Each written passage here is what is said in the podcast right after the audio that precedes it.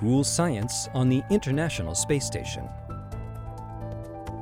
Presented by Science at NASA. NASA researchers are creating a spot colder than the vacuum of space inside the International Space Station. In 2018, a new atomic refrigerator will blast off for the space station. It's called the Cold Atom Lab, or CAL, and it can refrigerate matter to 110 billionth of a degree above absolute zero, just above the point where all the thermal activity of atoms theoretically stops.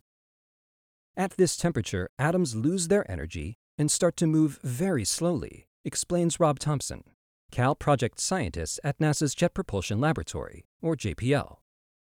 At room temperature, atoms bounce off each other in all directions at a few hundred meters per second.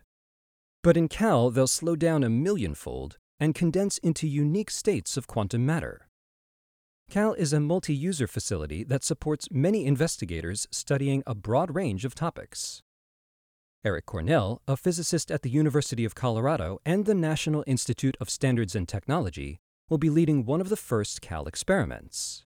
Cornell and his team will use CAL to investigate particle collisions and how particles interact with one another. Ultra cold gases produced by the Cold Atom Lab can contain molecules with three atoms each, but which are a thousand times bigger than a typical molecule. This results in a low density, fluffy molecule that quickly falls apart unless it is kept extremely cold. How is particle behavior affected as more particles are introduced? What can be learned about quantum objects when several atoms are interacting at the same time? Cornell says the way atoms behave in this state gets very complex, surprising, and counterintuitive, and that's why we're doing this. Cornell shared the 2001 Nobel Prize in Physics for creating Bose-Einstein condensates, another state of quantum matter that can be studied inside CAL.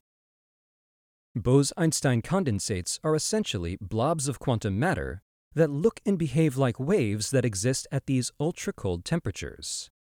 In the free fall of space, the condensates can hold their wave-like forms for 5 to 10 seconds, much longer than on Earth, providing researchers a window into the quantum realm.